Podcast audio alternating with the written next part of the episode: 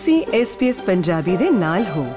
ਹੋਰ ਜਾਣਕਾਰੀਆਂ ਪ੍ਰਾਪਤ ਕਰੋ svs.com.au/punjabi ਉਤੇ।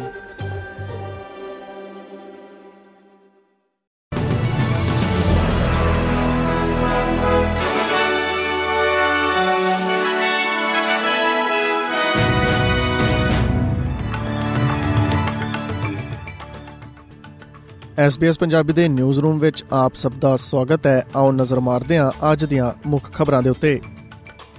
ਨਿਊ ਸਾਊਥ ਵੇਲਜ਼ ਦੇ ਹੁਨਰ ਮੰਤਰੀ ਟਿਮ ਕ੍ਰੈਕੈਂਥਰੋਪ ਨੂੰ ਰਾਜ ਦੇ ਹੰਟਰ ਖੇਤਰ ਵਿੱਚ ਆਪਣੇ ਪਰਿਵਾਰ ਦੇ ਨਿੱਜੀ ਰੀਅਲ ਐਸਟੇਟ ਹਿੱਤਾਂ ਕਾਰਨ ਆਪਣੇ ਵਿਭਾਗਾਂ ਤੋਂ ਅਸਤੀਫਾ ਦੇਣ ਲਈ ਮਜਬੂਰ ਕੀਤਾ ਗਿਆ ਹੈ ਪ੍ਰੀਮੀਅਰ ਕ੍ਰਿਸ ਮਿੰਸ ਦਾ ਕਹਿਣਾ ਹੈ ਕਿ ਮਿਸਟਰ ਕ੍ਰੈਕੈਂਥਰੋਪ ਜੋ ਕਿ ਹੰਟਰ ਦੇ ਮੰਤਰੀ ਵੀ ਨੇ ਮਹੱਤਵਪੂਰਨ ਪਰਿਵਾਰਕ ਜ਼ਮੀਨੀ ਜਾਇਦਾਦਾਂ ਦਾ ਖੁਲਾਸਾ ਕਰਨ ਵਿੱਚ ਅਸਫਲ ਰਹੇ ਨੇ ਜਿਸ ਨੂੰ ਕਿ ਉਹ ਮੰਤਰੀ ਦੇ ਆਚਾਰ ਸੰਹਿਤਾ ਦੀ ਉਲੰਘਣਾ ਅਤੇ ਹਿੱਤਾਂ ਦੇ ਸੰਭਾਵੀ ਟਕਰਾਅ ਵਜੋਂ ਦੇਖਦੇ ਨੇ।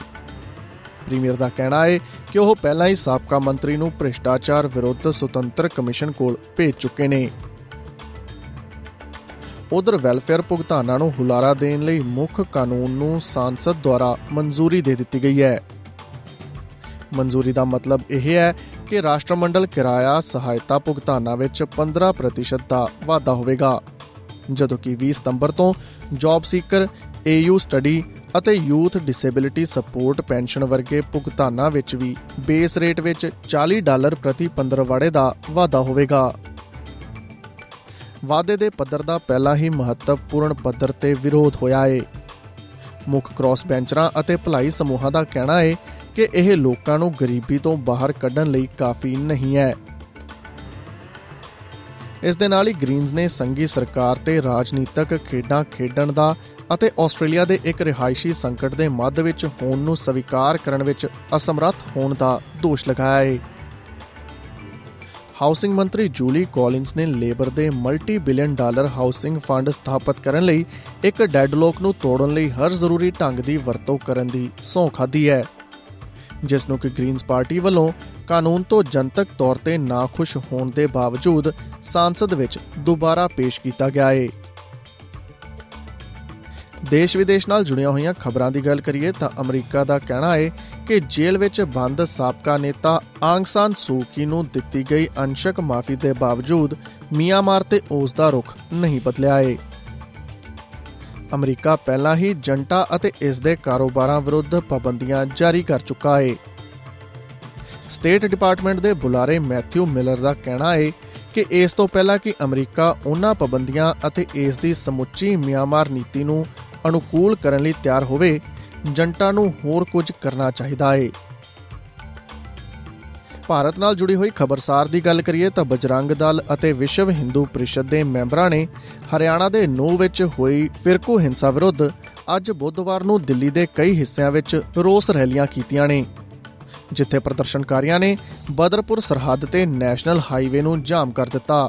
ਉੱਥੇ ਹੀ ਦਿੱਲੀ ਪੁਲਿਸ ਦੇ ਅਧਿਕਾਰੀਆਂ ਨੇ ਕਿਹਾ ਕਿ ਕਿਸੇ ਜਨਤਕ ਸਥਾਨ ਤੇ ਕਿਸੇ ਰੈਲੀ ਜਾਂ ਮੀਟਿੰਗ ਲਈ ਕੋਈ ਵੀ ਇਜਾਜ਼ਤ ਨਹੀਂ ਮੰਗੀ ਗਈ ਸੀ। ਸੂਤਰਾਂ ਅਨੁਸਾਰ, ਹਰਿਆਣਾ ਦੇ ਵੱਖ-ਵੱਖ ਹਿੱਸਿਆਂ ਵਿੱਚ ਹਿੰਸਾ ਦੇ ਮੱਦੇਨਜ਼ਰ ਪੁਲਿਸ ਨੇ ਰਾਸ਼ਟਰੀ ਰਾਜਧਾਨੀ ਵਿੱਚ ਸੰਵੇਦਨਸ਼ੀਲ ਥਾਵਾਂ ਤੇ ਸੁਰੱਖਿਆ ਨੂੰ ਵਧਾ ਦਿੱਤਾ ਹੈ ਰਾਜ ਵਿੱਚ ਫਿਰਕੂ ਹਿੰਸਾ ਵਿੱਚ ਹੁਣ ਤੱਕ 6 ਜਾਨਾਂ ਜਾ ਚੁੱਕੀਆਂ ਨੇ। ਬਜਰੰਗ ਦਲ ਨੇ ਦਾਅਵਾ ਕੀਤਾ ਹੈ ਕਿ ਉਸ ਦੇ ਇੱਕ ਕਾਰਕੁਨ ਪ੍ਰਦੀਪ ਸ਼ਰਮਾ ਨੇ ਵੀ ਬੁੱਧਵਾਰ ਨੂੰ ਦਮ ਤੋੜ ਦਿੱਤਾ ਹੈ। ਇਸ ਦੇ ਨਾਲ ਹੀ ਖਤਮ ਹੁੰਦਾ ਹੈ ਅੱਜ ਦਾ ਖਬਰਨਾਮਾ। SBS ਪੰਜਾਬੀ ਤੋਂ ਮੈਂ ਹਾਂ ਭਾਰਸ ਨਾਗਪਾਲ। ਕੀ ਤੁਸੀਂ ਇਸ ਤਰ੍ਹਾਂ ਦੀਆਂ ਹੋਰ ਪੇਸ਼ਕਾਰੀਆਂ ਸੁਣਨਾ ਪਸੰਦ ਕਰੋਗੇ? Apple Podcast, Google Podcast Spotify ਜਾਂ ਜਿੱਥੋਂ ਵੀ ਤੁਸੀਂ ਆਪਣੇ ਪੋਡਕਾਸਟ ਸੁਣਦੇ ਹੋ